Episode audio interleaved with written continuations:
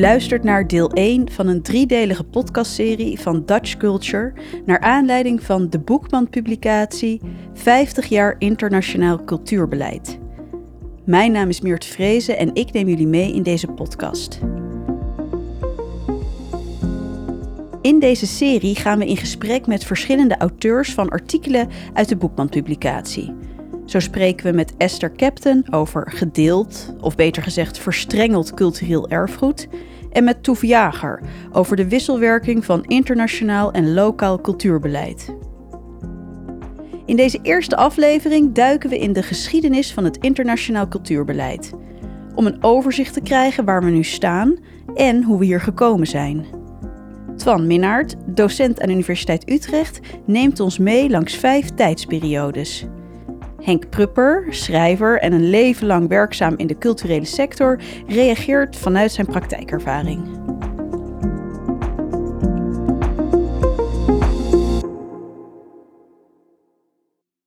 Twan, eh, op welk moment in de geschiedenis kan je eigenlijk echt spreken van internationaal cultuurbeleid? En, en wat was ook kenmerkend voor deze eerste periode? Het startpunt van het internationaal cultuurbeleid, dat uh, ik vanaf nu af als ICB, anders wordt het zo'n uh, verdurende uh, reeks van hele lange woorden. Het startpunt van het ICB is helder. In 1970 wordt de eerste regeringsnota in zaken de culturele betrekkingen in met het buitenland naar de Kamer gestuurd. En dat betreft de nota van de drie meest betrokken ministeries: Buitenlandse Zaken, Onderwijs en Wetenschap en Cultuur, Recreatie en Maatschappelijk Werk. Die nota is voorbereid door de Coördinatiecommissie Internationale Culturele Betrekkingen. Binnen die commissie brachten de betrokken ministeries al sinds het begin van de jaren 60 elkaar op de hoogte van de diverse activiteiten die ze afzonderlijk ondernamen op dit terrein. Maar van een echte afstemming was geen sprake. Die internationale uitwisseling was trouwens al veel langer aan de gang. Al eigenlijk direct na de Tweede Wereldoorlog kwam die internationale uitwisseling op gang en gingen allerlei gezelschappen uit Nederland bijvoorbeeld naar het buitenland toe. Een interessant voorbeeld daarvan is uh, een fragment wat we nu kort gaan beluisteren, namelijk van het Nederlands Jeugdorkest, wat er in 1947 naar het buitenland toe ging. De wereld werd groter en de cultuur werd internationaler. Het Nederlands Jeugdorkest speelde in Praag.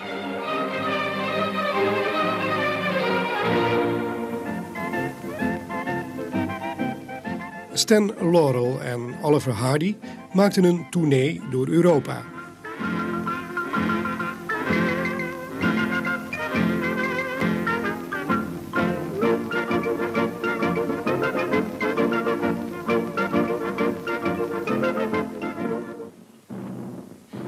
En Edith Piaf vertrok met Les Compagnons de la Chanson naar Amerika, waar ze ook hun grote succes ten gehore brachten. Nou, die uitwisseling die vond dus overal plaats, maar in Nederland was dat vooral ondergebracht in de culturele verdragen. En eigenlijk de toegenomen hoeveelheid verdragen en ook de financiële verplichtingen daaromheen uh, zorgden ervoor dat het noodzaak was om een beleidskader te formuleren. Uh, en in dat kader, uh, dat werd dus naar de Kamer gestuurd en dat vormde ook de eerste mogelijkheid voor de diverse politieke partijen om zich uit te spreken over die relatie tussen kunst, cultuur, natie en internationale uitwisseling. Maar het probleem bij het beleid was dat het vooral ging over het opsommen van activiteiten en niet zozeer een samenhangend kader. En ook in de daaropvolgende nota's uit 1976 en 1985 bleef die kritiek bestaan. En zoals Kamerlid Aad Nuizen destijds ook verwoordde, was de voornaamste samenhang het nietje wat door de nota was geslagen. Hm. Dankjewel hiervoor. Uh, Henk Prupper, welkom. Dank je. Ja, uiteraard was jij uh, op dit moment nog niet werkzaam in de culturele sector, maar ik ben wel heel erg benieuwd eh, wat jij nou kenmerkend vindt aan deze periode of wat jou erg opvalt.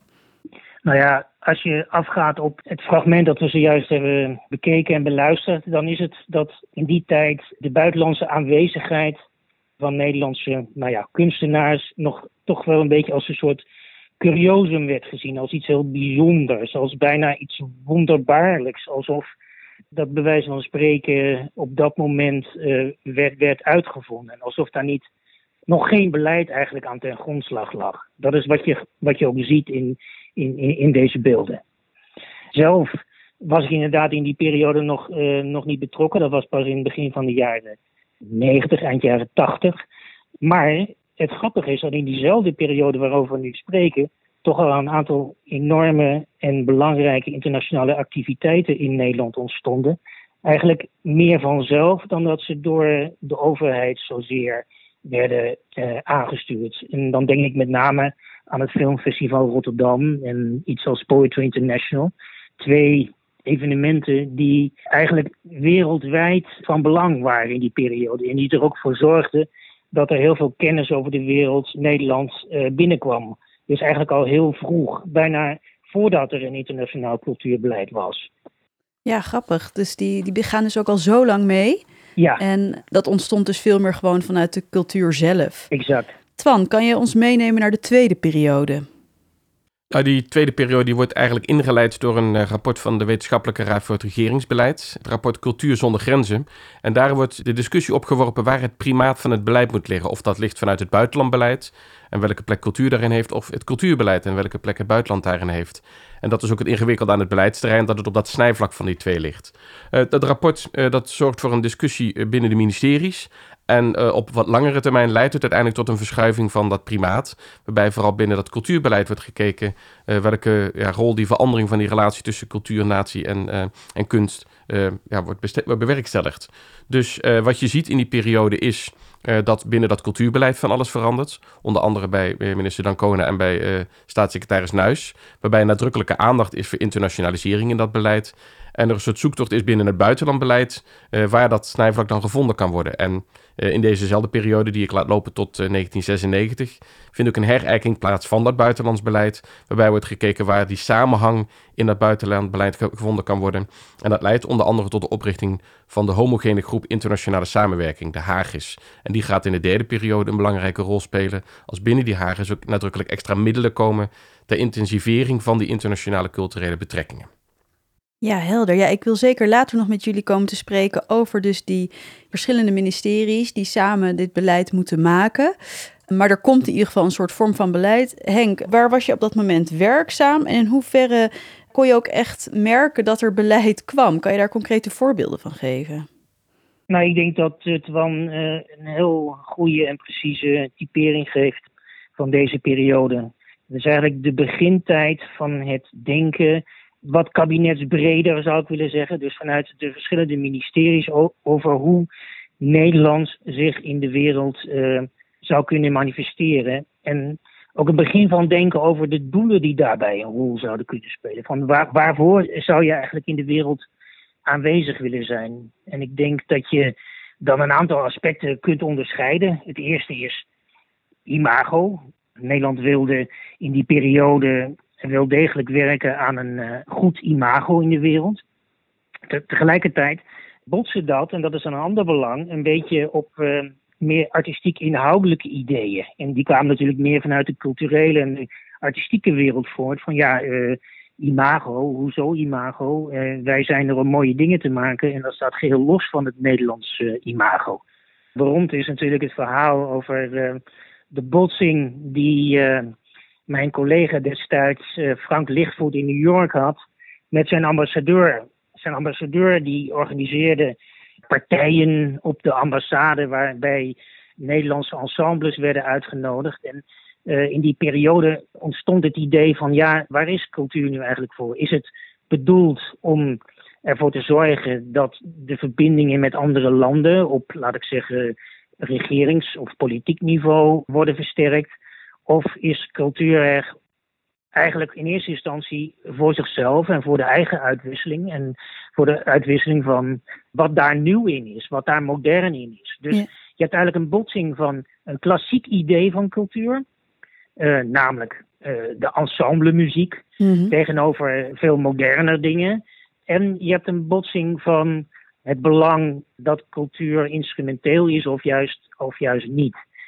Nou ja, dat leidde tot vrij heftige discussies, maar die zijn wel heel vruchtbaar geweest. En die hebben er ook toe geleid dat in latere fasen er eigenlijk veel dieper en inhoudelijker werd nagedacht over de rol die cultuur in de wereld en ook in de culturele uitwisseling tussen landen zou kunnen spelen. Dat horen we dan denk ik zeker nog straks terug in het verhaal van Tan. Ik ben toch nog wel even heel erg nieuwsgierig naar dat ambassadefeestje en wat er zo hopeloos misging. Nou ja, dat, dat was dus een discussie over de vraag van is een ambassade ervoor om dat wat al bestaat, dat wat al goed wordt geacht, mm-hmm. te presenteren als een soort smeermiddel tussen, tussen landen? Of is een ambassade en is cultureel beleid er eigenlijk voor om ervoor te zorgen dat de cultuur zichzelf ontwikkelt en dat de culturele uitwisseling tussen landen wordt bevorderd. Dat is dus een enorm verschil. En zelf was ik in die periode, en ik denk dat dat een goed voorbeeld is, in 1993 bij de Frankfurter Boegmessen. Dat was de allereerste keer dat de Nederlandse literatuur zich heel groot in de wereld presenteerde. En dat ook nog in het land waarvan men eigenlijk nog altijd uh, dacht dat ja, dat land geassocieerd kon worden alleen maar met de Tweede Wereldoorlog. Het was echt een tijd dat Nederland en Duitsland nog niet bepaald een heel erg goede verhouding hadden. Uh, in Europa natuurlijk al wel uh, van alles tot stand werd gebracht. Maar het was toch een periode waarin schrijvers in eerste instantie met enige ja, huiver naar Duitsland keken. En dat is sindsdien totaal veranderd. Er zijn Nederlandse schrijvers zeer groot geworden in Duitsland, mede dankzij die Frankfurter Boegwest uh, 1993.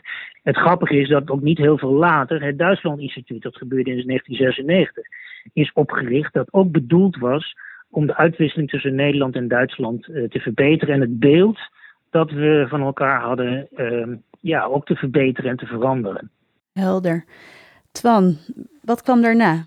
Na die, uh, die overgangsperiode, zoals je hem zou kunnen noemen, waarin ook werd gezocht naar een, een nieuwe balans tussen cultuurbeleid en buitenlandbeleid, zie je dat de Haagse cultuurmiddelen uh, die vrijkomen, uh, aanvang, eerst was dat 6 miljoen en later werd dat 16 miljoen, als gevolg van de motie van Van Tra.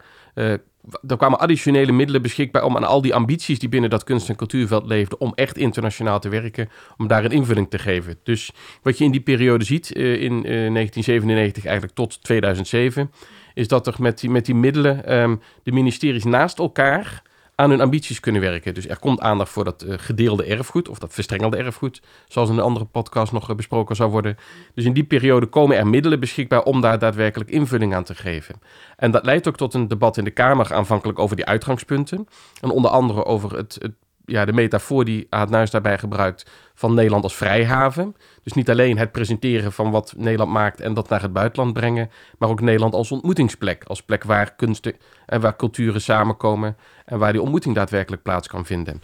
Um, dus dat is aan die beginperiode van de Haag is ook heel duidelijk te merken dat er allerlei ambities waren bij dat veld en dat de additionele middelen in dat beleid ervoor zorgden dat die ambities ook konden worden ingevuld met dat idee van bijna een cosmopolitisch denken, het deelnemen aan de mondiale gemeenschap, zonder dat daar die nadrukkelijke nationale vertegenwoordiging in zit. En daar zie je dat langzaamaan dat debat rondom het ICB wat los gaat lopen van het debat rondom nationale identiteit. Want het begin van de 21e eeuw kenmerkt zich ook door een sterk opkomend nationalisme. Waarbij uh, evenementen als 9-11, maar ook nadrukkelijk in Nederland de moord op Pim Fortuyn en Theo van Gogh ook zorgen dat in Nederland die verhoudingen veel meer op scherp komen te staan rondom uh, het al dan niet uh, het, ja, de multiculturele samenleving en hoe daar, hoe daar tegen aangekeken kan worden. Dus dat is eigenlijk enerzijds een, een soort bloeiperiode voor het internationaal cultuurbeleid, waarbij al die ambities invulling gegeven kunnen worden, maar tegelijkertijd een langzaam wat loszingen van dat debat over dat internationaal cultuurbeleid, van een, een, een groeiend nationaal debat over nationale identiteit en de plek die kunst en cultuur daar binnen krijgen. Ja, hoe bezie jij dat, Henk, dit punt? Ik ben het met Twan eens dat uh, die periode in ieder geval toch wel de bloeiperiode is van het uh, internationaal cultuurbeleid. En ik ga de vraag in eerste instantie eventjes uh, organisatorisch, uh, zou ik zeggen, beantwoorden. Want dit is inderdaad de fase waarin OCW en, en buitenlandse zaken voor het eerst heel concreet en goed samenwerken. Ook, ook met de fondsen en, en, en de instellingen die er op dat moment zijn. Er is ook veel uitwisseling op dat moment. Het klinkt misschien een beetje raar, maar als je het over beleid hebt, dan heb je het, dan heb je het over langere termijn. Dan heb je het over duur. Dan heb je het over uh, heldere doelen die je stelt. Dan heb je het over evaluatie. Dan heb je het over de vraag: wat zijn eigenlijk onze belangrijkste ideeën om überhaupt aan culturele uitwisseling te doen? En dit was de periode waarin daar voor het eerst, zou ik toch wel willen zeggen, heel concreet over werd nagedacht. En waarin er ook samenwerking was. Dat idee van, van, van vrijhaven, dat werd ineens ook interdisciplinair. Er was heel veel samenwerking tussen de fondsen in die periode en er werd ook heel erg nagedacht over de rol die de fondsen zouden kunnen spelen om een gezamenlijk beleid uh, vorm te geven, ook samen met de ministeries. Want je moet je voorstellen, als je het hebt over dit onderwerp, dan is er eigenlijk altijd strijd. Er is strijd tussen OCW en buitenlandse zaken, er is strijd tussen de fondsen en, en OCW. En dan heb je ook nog in de fase die Twan in het, ja, eigenlijk eh, vanaf 2000 beschrijft, de politiek die zich steeds meer gaat bemoeien met, met, met het beleid en ook steeds meer eigen doelen aan cultuurbeleid uh, gaat geven. Dat zorgt opnieuw voor spanning. Zelf werkte ik in die periode bij het Instituut Nederlander hier in Parijs. En het grappige was, dat werd alleen maar aangestuurd toen ik kwam door buitenlandse zaken. Maar in de periode dat ik er was, heb ik ervoor gezorgd dat we juist met OCW en ook met de fondsen contact kregen, omdat ik het gevoel had dat je dat idee van vrijhaven eigenlijk heel goed binnen zo'n instituut, binnen zo'n, binnen zo'n ruimte ook eh, een, een plek kon geven. Dus een plek van uitwisseling, maar vooral ook, en dat is ook iets waar Twan denk ik op doelt, heel veel van ons cultuurbeleid is altijd op gericht geweest om ons zelf te presenteren. Om te laten zien hoe voortreffelijk dingen in Nederland zijn uh, ingericht. Hoe goed we weten te organiseren. Uh, hoe sterk we zijn uh, in verschillende disciplines. Dat is vanuit een bepaald een zekere trots. Maar dit is denk ik ook een fase die van 97 ehm, tot, tot 2007, waarin er ook heel duidelijk werd gekeken van wat kunnen we eigenlijk leren van andere landen. Want het idee dat, uh, dat je alleen maar uitdraagt als een soort van uh, ja, messias. Dat werd in die periode behoorlijk losgelaten. En er was aandacht voor waar andere landen ook sterk in waren. En wat je kon leren van landen. En ik denk dat dat ook wel aansluit bij de ideeën die Twan heeft over uh, het integratiedebat. Ja, want dat lijkt dus heel erg haaks op elkaar te staan, als ik het goed begrijp. Precies, dat staat inderdaad heel erg haaks op elkaar, ja. Uh, maar het idee dat je dus wil leren vanuit andere landen, is, is volgens mij essentieel. Nog één aspect. Dit is ook de periode waarin het begrip cultural diplomacy of public diplomacy werd geboren. En dat was, dat was de tijd dus dat we dachten dat je door culturele diplomatie niet alleen de verhouding met andere landen kon verbeteren, maar ook uh, discussies op een hoger pijl kon brengen. Maar het grappige was dat vanaf het moment dat 9-11 speelde, vanaf het moment dat er Fortuyn werd vermoord, is dat eigenlijk grotendeels losgelaten. En hoe kwam dat?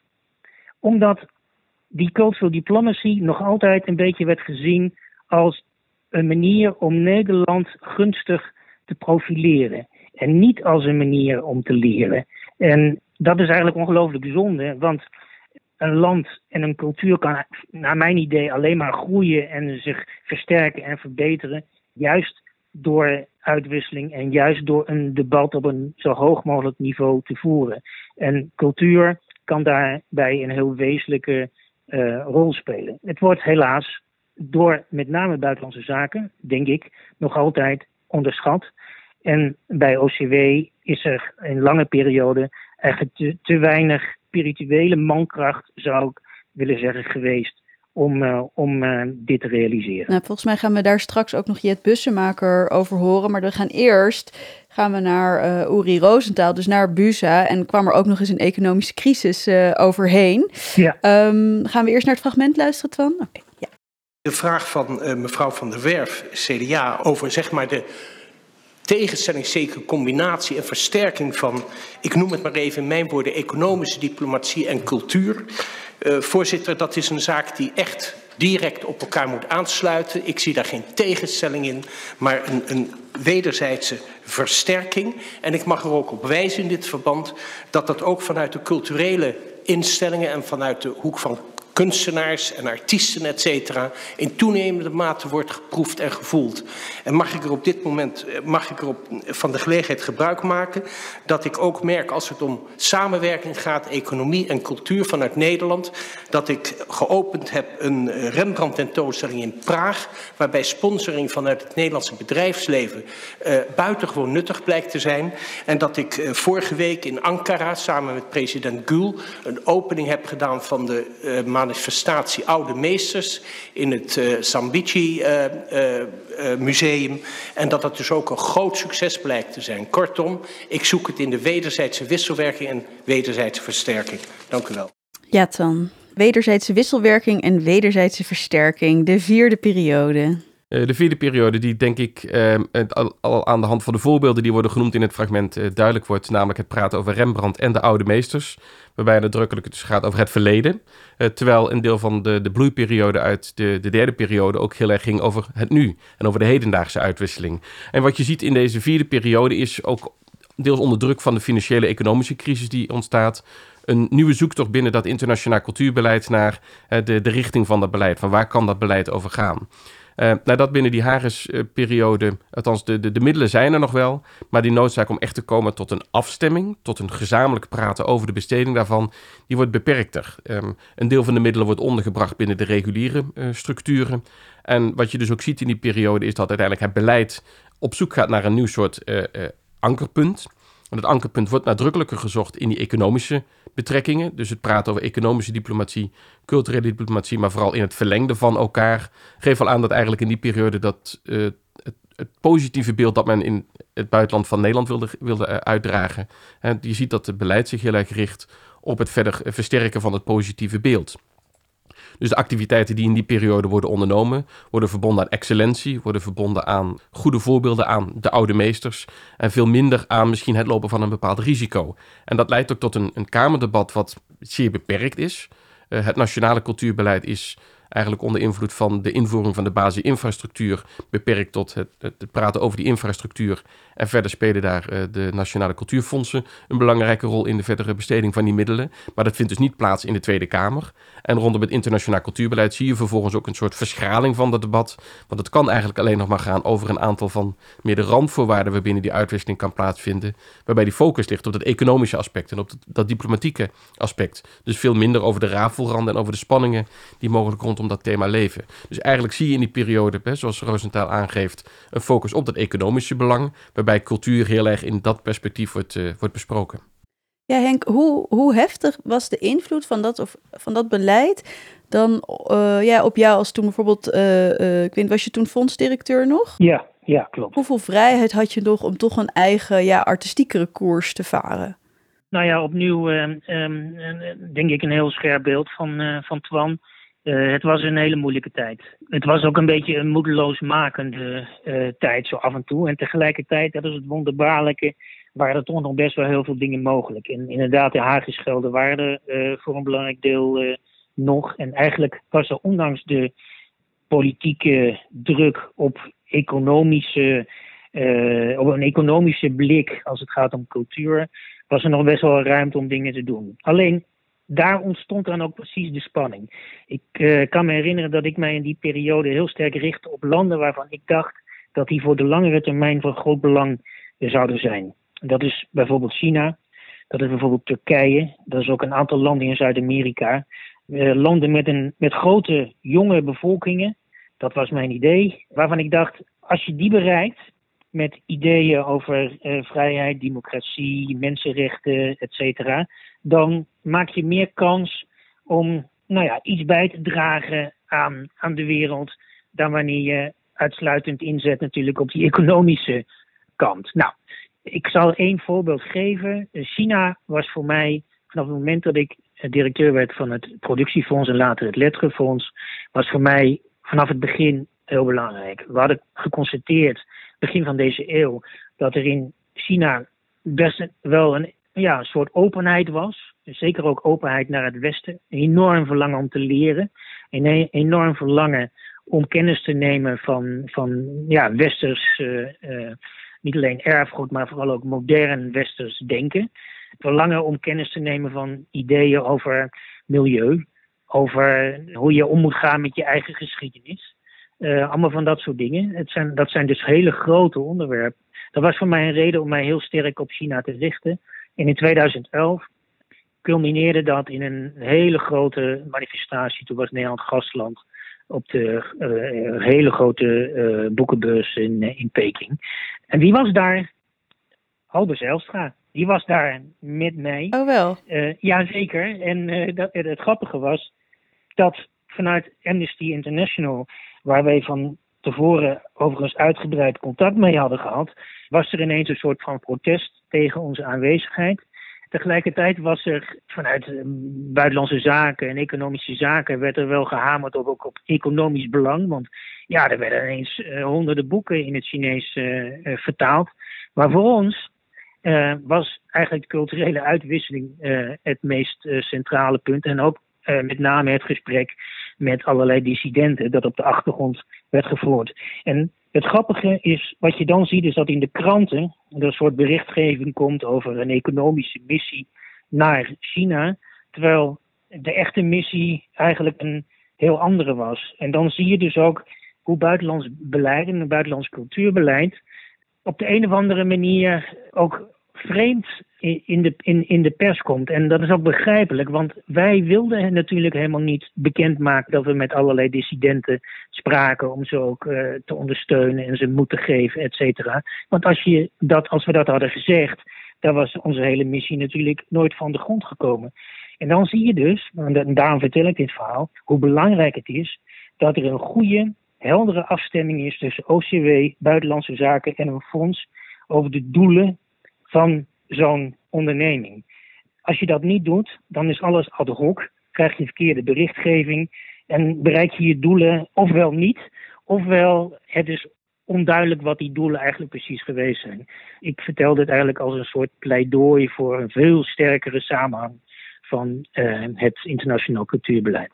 Interessant. Ja, eigenlijk hoor ik toch ook zeggen van ja, dat dus eigenlijk onder de vlag van ook soort economische belangen. Precies. Wist je toch nog heel veel ruimte te creëren om andere dingen te doen. Ja. Zou het goed zijn, hij, uh, hij stond eigenlijk voor later gepland, om dan toch misschien even naar het fragment van Jet Bussemaker te luisteren over BUSA en OCMB. Dat we daar even over door kunnen praten. Prima. Ja? Prima.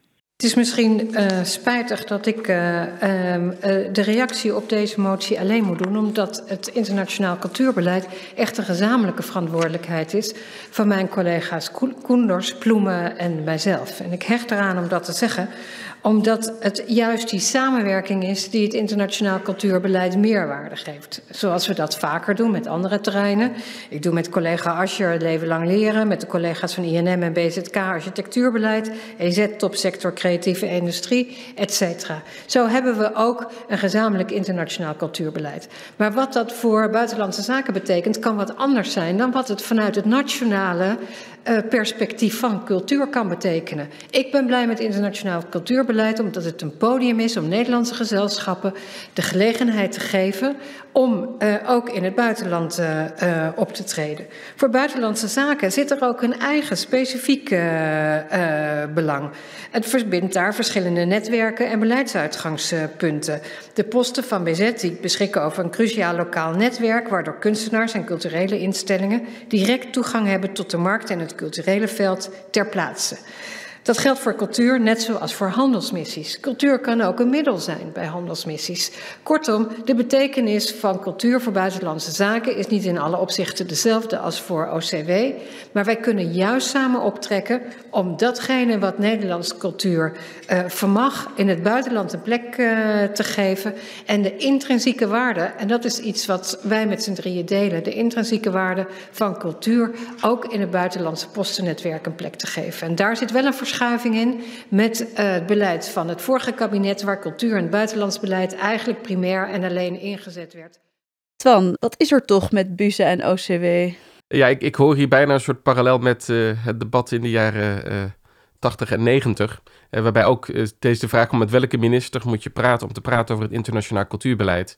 Destijds was, vond ook uh, de ingewikkelde spagaat plaats dat dezelfde nota werd besproken door zowel de cultuurvertegenwoordigers in de Tweede Kamer als de vertegenwoordigers van het buitenlandbeleid in de Tweede Kamer. En eigenlijk werd in beide debatten naar elkaar verwezen van je had, dat had je toen ter sprake moeten brengen of nee, dat moet je straks ter sprake brengen.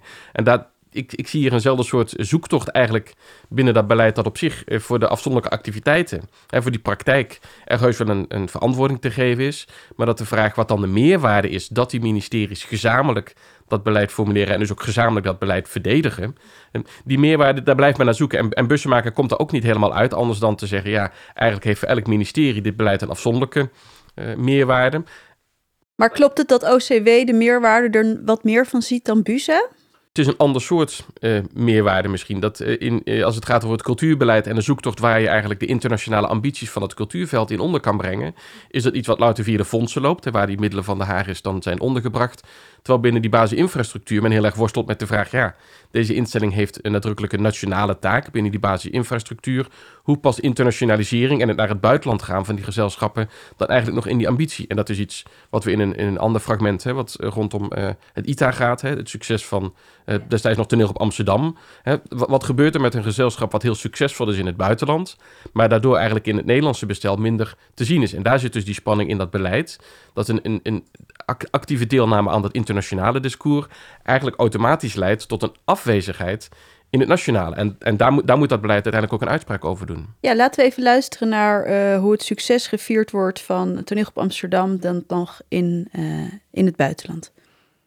Ja, de New York Times eh, sprak van de meest indrukwekkende uitvoering van Angels in America ooit. De Amerikaanse krant noemde Hans Kesting mesmerizing, Marike Hebing marvelous. We hebben het over de toneelgroep Amsterdam die met het stuk Angels in America New York heeft veroverd. Afgelopen week speelde zij de Nederlandse versie van deze moderne klassieker in een drie keer uitverkochte Brooklyn Academy of Music Theater in dus New York. Met staande ovatie. Net terug uit New York, een deel van de cast, Hans Kesting, Marike Hebing, Elko Smits en Alwin Poelings. Jongens, uh, uh, welkom terug.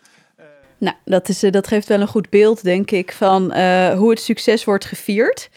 Ja, Henk, had toch een vraag aan jou van dat internationale succes. Hè? Wat is nou echt het landsbelang daarvan? Hè? Is het dan, gaat het dan om prestige of uh, creëert het geld of creëert het artistieke mogelijkheden? Daar wordt natuurlijk in verschillende perioden heel duidelijk ook verschillend naar gekeken de periode die we net bespraken, die, die, die, die, die vierde periode die Twan onderscheidt, daar uh, speelde dat economische aspect in, in, in hoge mate. En dat is ook de reden waarom in die periode er heel erg veel extra steun kwam voor disciplines die ook economisch betekenisvol kunnen zijn. Artistiek betekenisvol zijn is niet per definitie hetzelfde. In die periode althans eh, was er denk ik minder aandacht voor die, dat artistiek betekenisvol zijn. Voor mij is culturele uitwisseling eigenlijk altijd, zou eigenlijk gestoeld moeten zijn op een aantal, een aantal aspecten. En, en dat is letterlijk het idee van uitwisseling. En Nederland heeft een buitengewoon georganiseerde infrastructuur als het gaat om, om cultuur en cultuurbeleid. Wij zijn er eigenlijk bijna altijd op uit geweest om inderdaad onze voortreffelijkheid in een aantal opzichten aan de wereld te tonen. En het beleid is er veel minder op geweest om omgekeerd ideeën van buiten naar Nederland te halen. En daar zie je ook het schuren, denk ik, van de beide, van de beide ministeries. Die duidelijk onderscheiden rollen hebben, verschillende rollen hebben. En die bijna op geen enkel moment in de geschiedenis op een heel goede manier bij elkaar komen, behalve in die periode van de jaren 90 en het begin van, van, van deze eeuw, toen er eigenlijk samenhang uh, ontstond. En, en, en dat werd ook heel breed gevoeld. En dat zorgde ook voor een, in de culturele wereld ook wel voor, voor een zekere mate van, uh, van, van, van tevredenheid. Ja, dat is, dat is het eerste wat ik erover zou willen zeggen. Het tweede is, zijn we al in die vijfde periode of niet? Ja, daar gaan we, nou, daar gaan we nu naartoe. Zullen we, oh, daar, eer, zullen we daar nu naartoe en dan okay. kom jij weer ja. terug? Ja. ja.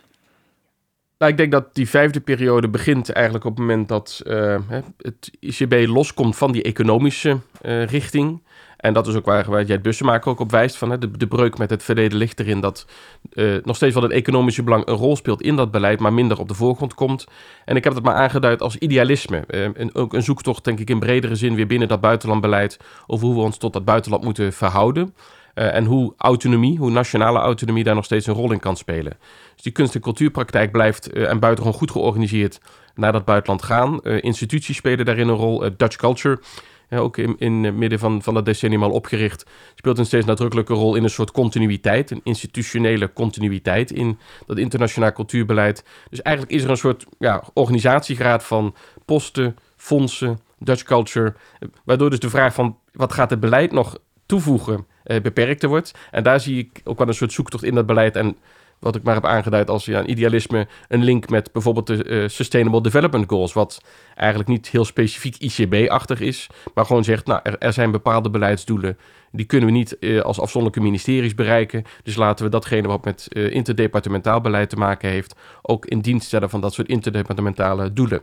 Maar daarmee verliest dus wel weer de eigenheid, de, de, de, eigen spanningen binnen dat beleid die komen weer minder in beeld. En dus is het uiteindelijk misschien een soort uh, nou, doemscenario klinkt wat zwaar, maar wel de vraag: als je vindt dat het internationaal cultuurbeleid de komende 50 jaar in moet gaan, en na deze 50 jaar is in ieder geval duidelijk dat die belangen naast elkaar kunnen bestaan en dat er een, een driehoek is gevormd, waardoor ook die link met het buitenland en het nationale bestel is gevormd. Maar wat voegt dat beleid dan nog toe? Wat, waar zal uh, de komende 50 jaar van dat beleid over gaan? En daar heb ik ja, wel ik zeg, zorgen over, in ieder geval een, een vraag over of niet de relevantie wat nadrukkelijker kan liggen in ook weer dat nationale debat, wat we toch ook steeds hebben over uh, de relatie tussen cultuur, maatschappij en onze verbondenheid van Nederland met die wereld.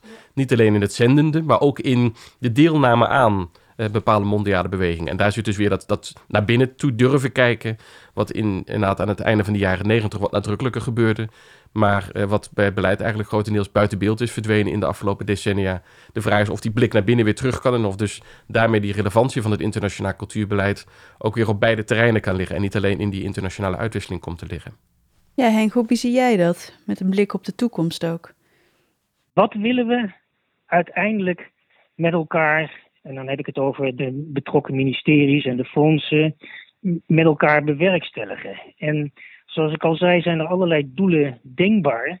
Maar het is heel erg belangrijk om daar uh, ook gezamenlijk een uitspraak over te hebben. En dat liefst ook in een enigszins duurzaam kader. En wat ik constateer is dat te vaak de afgelopen tijd, afgelopen jaren, met de komst van nieuwe kabinetten, die ook wat anders tegenover cultuur stonden dan in de jaren 80 en 90, er eigenlijk buiten culturele buiten maatschappelijke belangen steeds grotere rol zijn gaan spelen. En economie is daar één van.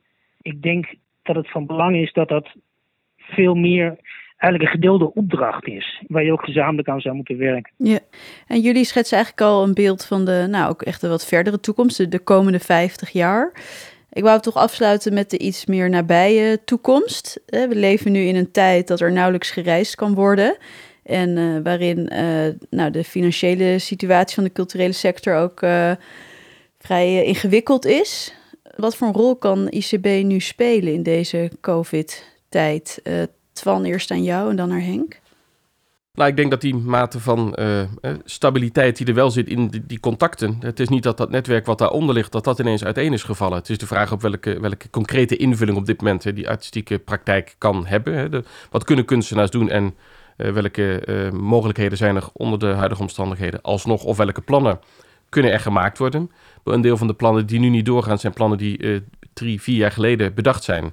Dus het verder door kunnen blijven plannen, ik denk dat dat vooral heel belangrijk is. En dat is ook al wat bijvoorbeeld in wat ik heb meegekregen in Duitsland gebeurt. als het gaat om wat, wat doet Nederland anders dan andere landen. Nou, Nederland kent wat nadrukkelijker die structuur van fondsen, ambassades en Dutch culture als, als driehoek.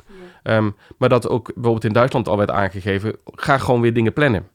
En dat als het uiteindelijk niet doorgaat, dat dat, uh, dat, dat niet de bottleneck hoeft te zijn van het al dan niet plannen maken. Dus ik denk dat, dat, dat daar vooral een opdracht richting uh, het beleid ligt. Om uh, te voorkomen dat er nu een soort stilstand komt voor wat nu niet kan.